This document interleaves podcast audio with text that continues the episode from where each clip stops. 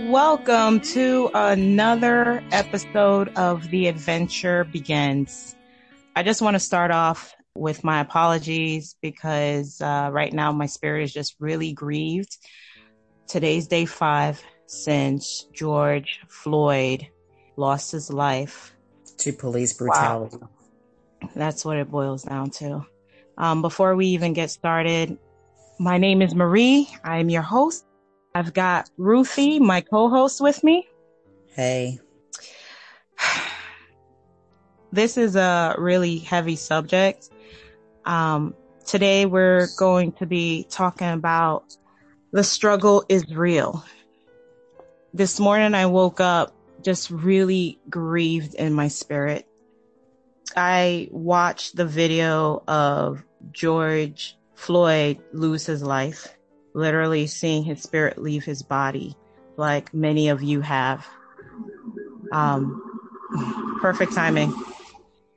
I live in Brooklyn, New York, and periodically you're definitely going to be hearing the sirens of police cars out of my window because there has been rioting and looting in downtown uh, Brooklyn by the Barclays Center.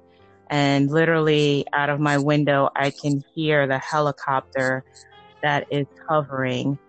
So um, it just speaks volumes to the fact that this is not just happening in Minneapolis, but it is happening across the United States where people are fed up.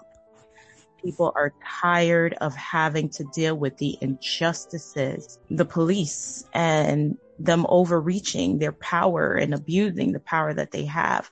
But before we get in a little deeper, Ruthie has this letter that she'd like to share with you guys.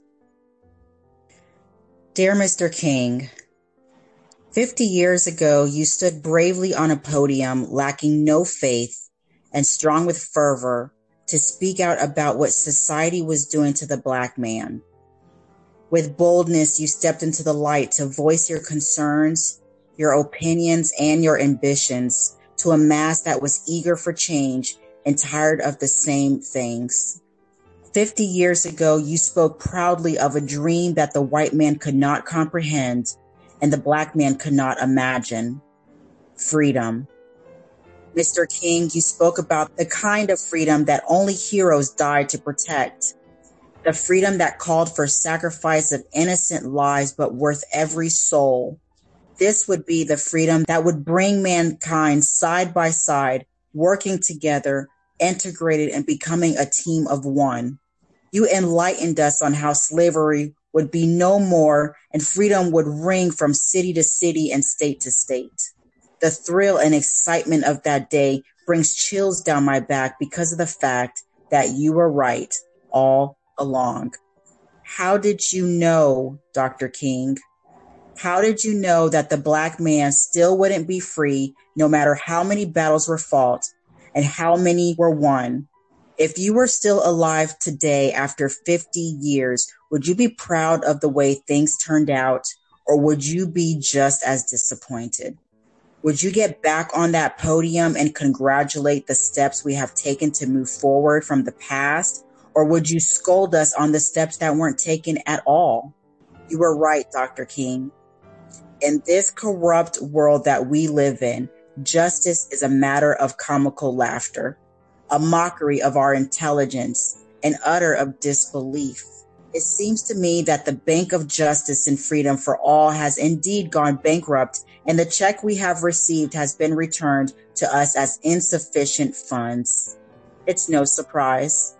While a majority of us is working hard to abolish slavery and promote equality, there's an even larger majority that takes pleasure in bringing down mankind with its hatred, its discriminations, its insults, its conniving ways. However, Doctor King, if I have learned anything at all in this world, it's that good always conquers evil. And there's no amount of pain suffered, no amount of hard work or sacrifice that is wasted, but it's taken in, recycled to be reused where it's due. Perhaps here in this world, We may not be free, but we've been given a promise that one day we will be in a place where there will be no tears, no pain, no suffering, no hatred, no discrimination, and no evil. And truly, I believe that we will be free at last. Free at last. Thank God Almighty, we will be free at last. That's really powerful. That's just really powerful. And what Ruthie was sharing with me behind the scenes is she wrote that in twenty thirteen. We are now in twenty twenty, twenty twenty, and still having to deal with the nonsense of racism and abuse of power and this whole blue wall of silence. One thing I can say is that I'm grateful that now there are cops all throughout the United States that's coming out and condemning this heinous act.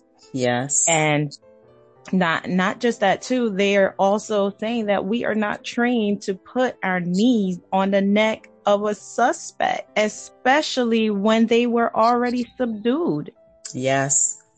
And probably like a lot of you, you guys have questions. You know, I've come across a couple of people who are definitely right now just wondering, God, where are you in all of this? Believers just really questioning. It's one thing, you know, if you're you're not a believer, it's another thing when you are a believer and you are just like, God, you are supposed to be good. You're supposed to be just. You're supposed to be this great God. And yet we are watching how people are losing their lives to these injustices. Where is the church? Where is the church? Where's the church to stand up, to, to, to, to be the standard when the enemy comes in like a flood? Where is the church right now? Right now, we have no excuse. We can't use COVID as an excuse because the prote- the protesters are not using COVID as an excuse to stay home. That's so true. Where's the church? I know, um, scrolling through social media, there definitely has been some prominent leaders. Well, let me not say prominent. They're prominent to me because I am aware of their existence. Uh, we have the Michael Todds, uh, Priscilla Shire, Jerry Flowers, Franklin Graham, who are all condemning this. But where are the T D Jakes? Hmm. Where are, uh, what's his name? The happy-go-lucky yeah. pastor. Y'all know who I'm talking about. Where is he? Where is he? Where are all these televangelists, Creflo Dollar? Where are they? Hmm. Why are they not condemning this? Where are they? Like at this point, you can't use your platform to just talk about prosperity ga- gospel. You can't just use your platform to talk about how, you know, God is a God who blesses. Yes, he does. However, where's the God that sees these injustices? Where is he? What is he doing? Why aren't these preachers out there speaking on this? And this is not, you know, me bashing them or anything like that, but these are just really emotions that have been expressed. Where are they? And I know there are people out there who's really struggling right now, who's like, okay, I read of this God in the Bible, but yet in my eyes, this is not making any sense. And here's the thing. God does not get angry when you question what's happening, what's going on, because at the end of the day, he knows we're human. He knows that we're going to have questions. He knows that there are things that we're not going to understand, especially when we're dealing with a situation like this, which within the span of a few months. Oh, yeah. He is probably maybe the fifth nationally televised, because there are others that's happening that we're not aware of. They haven't come to the light of day, but this is something that happens more often than not. I'm just at a loss for words right now because I am just so grieved. I have family members who are first responders. I have family members uh, who are correction officers. I have uh, family members who are in E M S. I am a former um, M O S. I have family members who are in the fire department. I have family members who are police officers. I befriended a police officer. I know of people who are police officers, and my heart grieves for them. Because of that one bad apple, at this point, people are so blinded with rage that they don't differentiate whether you are E M S, whether you are fire department. They don't differentiate. A blue uniform is a blue uniform, depending on where you are within the United States. A uniform is a uniform to them. And so I have family members who are being attacked because of the uniform that they wear. And that is something that is so scary to me. Yeah. You know, I have my cousin last night posted on our group chat that one of her units got shot at. Wow. If you're sitting in the ambulance, there is no reason for you to be in the crossfires. There is no reason why innocent police officers who really do uphold the law, who really care to protect and serve citizens, it's not fair that they're getting caught up in, in this. And granted, I get it. They are the face. So because they are the face of the police department and you can't get to the culprit, so you take out your anger on police officers. And yes, there have been a lot of bad apples who have messed it up, but not all police officers are out there, you know, flexing their muscles unnecessarily. What are your thoughts, Ruthie? Yes, I'd like to go back to when you said, where is God in all of this? And if you're listening to our podcast and you are not a believer, the answer is God created us. And those who have pledged their lives in loyalty to our King, he has made us ambassadors. He has set up his kingdom in a way that we are his hands and his feet, that we are the church outside of the brick and mortar. So when we see things like that, it is the church who should take a stand and say something, or who should be looking to their neighbor about how can we help. The Bible talks about it's one thing for you to pray for somebody, but it's another when you don't help them with their need. If somebody has a need, you can't just say, I'll pray for you when you can meet that need. You pray for that person when you cannot meet the need so that God can meet that need. We hear it all the time when somebody close dies, when we see children being abused or killed, when we see babies aborted, we hear it. Where are you, God? If God is so good, why does he allow this? God does not answer to anybody but himself. And I know that's not going to make you feel any better, but the truth is God is there. And no, he is not sitting back and just watching. When we were made in God's image, we were made with practically almost the same thing, except lacking a greater power like God. Our greatest power that we have as God's children is prayer, but we are not demigods. So when I say this and you're feeling grieved, and you're feeling anger, you're feeling hurt, God is feeling the same thing. If he didn't make you in his image, you probably would not be feeling that. But he's feeling that. You're grieving because God is grieving. This world is broken. It's fallen. And it became that way when sin entered into the picture. So that is why there is evil, people who do evil things. But the Bible also talks about we don't wrestle with people. We are coming against principalities. We are coming against the evil that is within the world. It is not people, but evil that enters into human beings and causes them to do that. And I know that's hard for non-believers to understand. You have to think about this. When a child is born, they are not born to hate. They are raised to hate. When I was growing up, I wasn't taught racism. So if racism was happening to me, I would have no clue. I didn't see skin color. I saw a soul. I saw a human being. So in the same way, while there's people out there who's saying, I'm pro-black, I am not pro-black, and I am not pro-white. I am pro-life. I want to see the way God sees. God sees a life. I see a life. God sees a life taken. I see a life taken. Yes, I struggle because the lives that are being taken and that it looks to me that is being targeted is brown skin, black skin, dark skin, colored people. And I am color. So yes, I can understand. And yes, I am angry.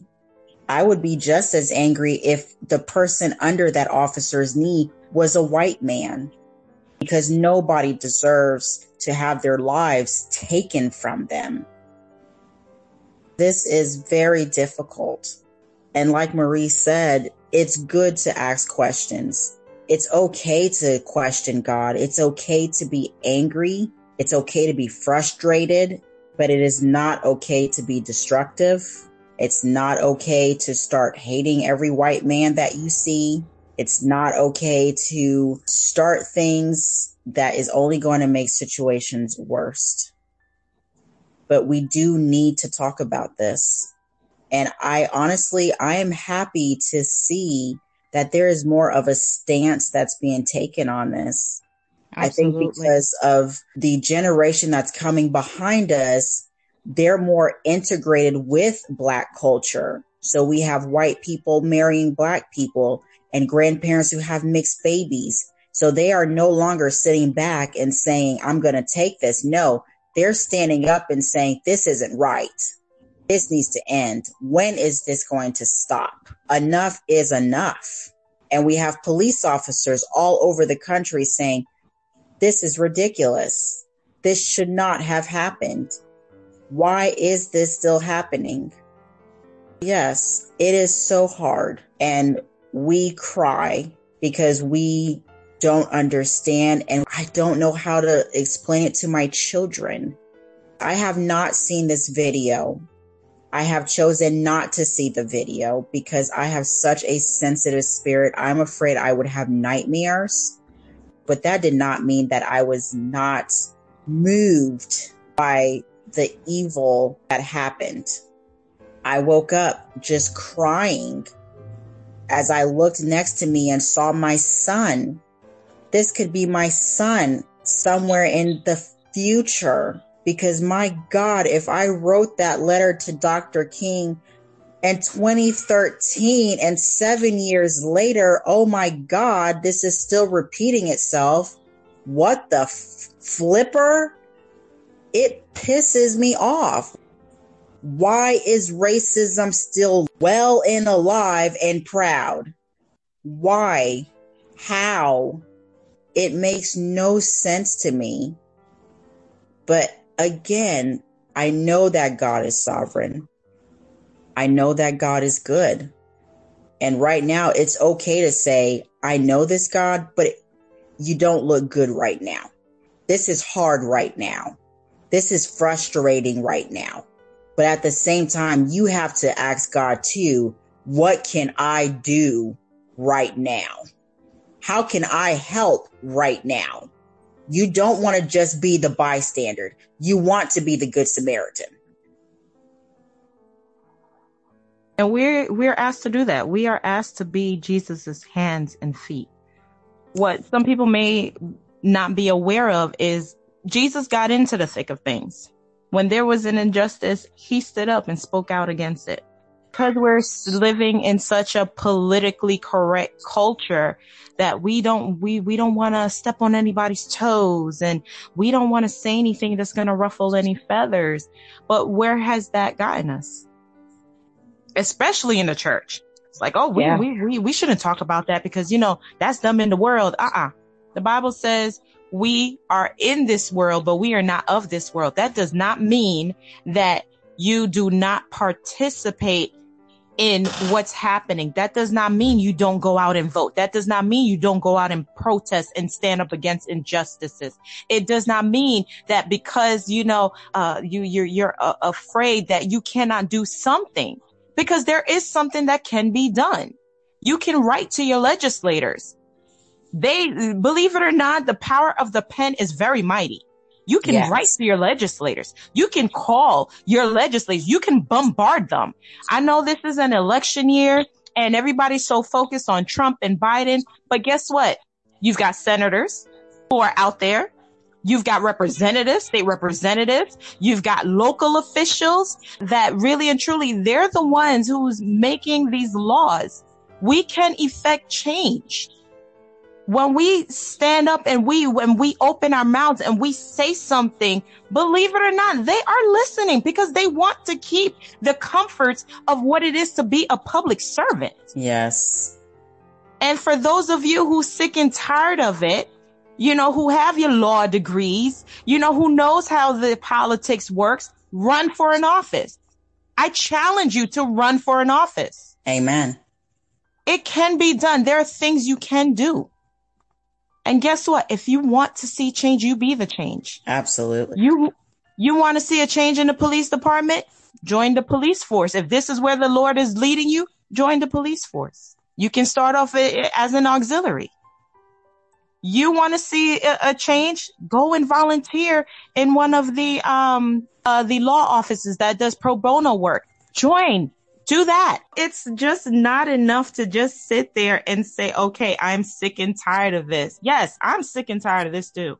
I have a son who's coming up, and my son is not going to be a small little man. He is seven years old wearing size twelve. And I pray for him. I remember having anxiety when he was a baby, when I was watching the news in Atlanta and seeing, you know, black men being shot up by cops, and we're living in the South. Yeah. I was starting to get anxiety because I'm like, what's going to happen to my black son?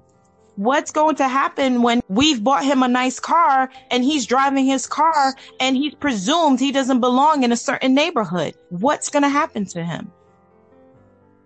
Those are things that were racing across my mind, and I had to tell myself, snap out of it. God does not give us a spirit of fear, but of love, power, and sound mind. And I cover him under the blood. And the purpose that he has on his life, he will fulfill it in Jesus' name.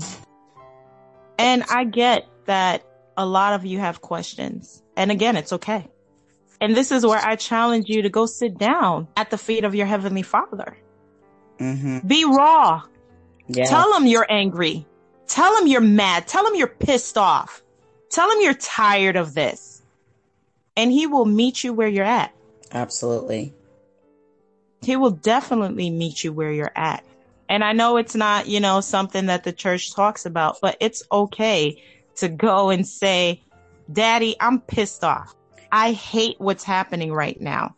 I hate that I feel helpless. I hate that I feel powerless. I hate that even when I walk outside of my doors, that I could be potentially shot. Or forget about that, I could be sitting in my house. Yeah. And cops bust in through my door and shoot me because they've got a no-knock warrant and they don't ask any questions and they've got the wrong address. Right. We are living in the last days, and I get it. Yep. There are things that are going to happen that's supposed to happen. But we do have a hope. This is all temporary. And I know it sounds cliche, but this really is all temporary. And we gotta look at it from a different perspective and know that at the end of the day, there's a bigger goal. Heaven is our destination. Yeah. But that still doesn't mean that while you're here on earth, you don't do your part. Those of you who have been lazy and haven't been into ministry or just thought that, oh, I'm saved, I don't have to do anything. No, no, no, no, no. You have a responsibility to join in the fight. You have a responsibility to be that light, that city on the hill. You have a responsibility to operate in excellency. So I challenge you, with the hurt, the pain, the anger that you're feeling, what are you going to do with it? Or are you just going to sit down and complain and ask, where's where's God in all of this, and do nothing until the next person gets shot up? And this is when you're riled up again. Oh, I'm mad. But what did you do? Did you go out there and vote? Did you go out there and speak to your legislators? Have you been keeping up with the with the elections? Because this is what happens, too. We're so caught up in the, quote unquote, major elections, the presidential elections every four years. But every two years, there's elections happening, too. Are you keeping up with that? Are you keeping up with the judges? Because that makes a huge difference, too. When people are complaining, oh, this judge is not fair. But guess what? They were elected. Did you know about that? The public defenders that's out there. Yeah, they get they go up for election, too. Are you keeping up with that? So I just um want to end with this. Psalm thirty-seven. Do not fret because of evildoers, nor be envious of the workers of iniquity. For they shall soon be cut down like the grass and wither as the green herb. Trust in the Lord and do good. Dwell in the land and feed on his faithfulness. Delight yourself also in the Lord, and he shall give you the desires of your heart. Commit your way to the Lord. Trust also in him, and he shall bring it to pass. He shall bring forth your righteousness as the light and your justice as the new day. Rest in the Lord and wait patiently for him. Do not fret because of him who prospers in his way, because of the man who brings wicked schemes to pass. Cease from anger and forsake wrath. Do not fret, it only causes harm. For evildoers shall be cut off, but those who wait on the Lord, they shall inherit the earth. For yet a little while, and the wicked shall be no more. Indeed, you will look carefully for his place, but it shall be no more. But the meek shall inherit the earth, and shall delight themselves in the abundance of peace. The wicked plots against the just, and gnashes at him with his teeth. The Lord laughs at him, for he sees that his day is coming. The wicked have drawn the sword and have bent their arrow to cast down the poor and needy, to slay those who are of upright conduct. Their sword shall enter their own heart, and their bows shall be broken. A little that a righteous man has is better than the riches of many wicked. For the arms of the wicked shall be broken, but the Lord upholds the righteous. The Lord knows the days of the upright, and their inheritance shall be forever. They shall not be ashamed in the evil time, and in the days of famine they shall be satisfied. But the wicked shall perish, and the enemies of the Lord, like the splendor of the meadows, shall vanish. Into smoke they shall vanish away. The wicked borrows and does not repay, but the righteous shows mercy and gives. For those blessed by him shall inherit the earth. The steps of a good man are ordered by the Lord, and he delights in his way. Though he fall, he shall not be utterly cast down. For the Lord upholds him with his hand. I have been young and now am old, yet I have not seen the righteous forsaken, nor his descendants begging bread.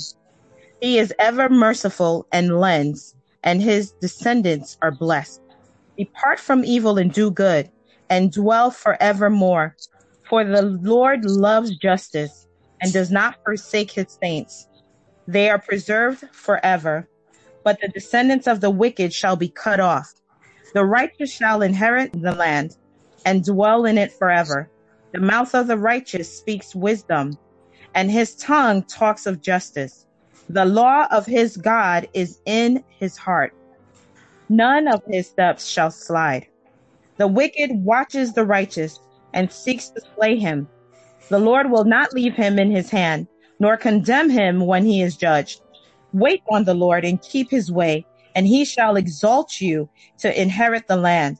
When the wicked are cut off, you shall see it. I have seen the wicked in great power and spreading himself like a native green tree. Yet he passed away, and behold, he was no more. Indeed, I sought him, but he could not be found. Mark the blameless man and the and observe the upright. For the future of that man is peace. But the transgressors shall be destroyed together. The future of the wicked shall be cut off. But the salvation of the righteous is from the Lord. He is their strength on the time in the time of trouble, and the Lord shall help them and deliver them. He shall deliver them from the wicked and save them because they trust in him. I want to also leave you with some encouragement. In Revelations chapter twenty-one, verse four, and God will wipe away every tear from their eyes. There shall be no more death, nor sorrow, nor crying. There shall be no more pain, for the former things have passed away.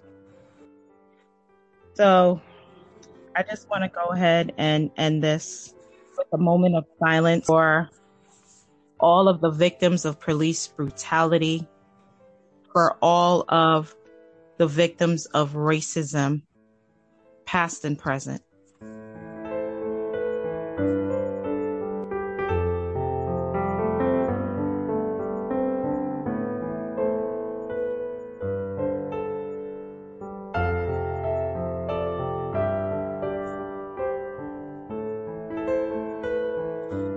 Until the next episode, the next adventure. God bless you guys.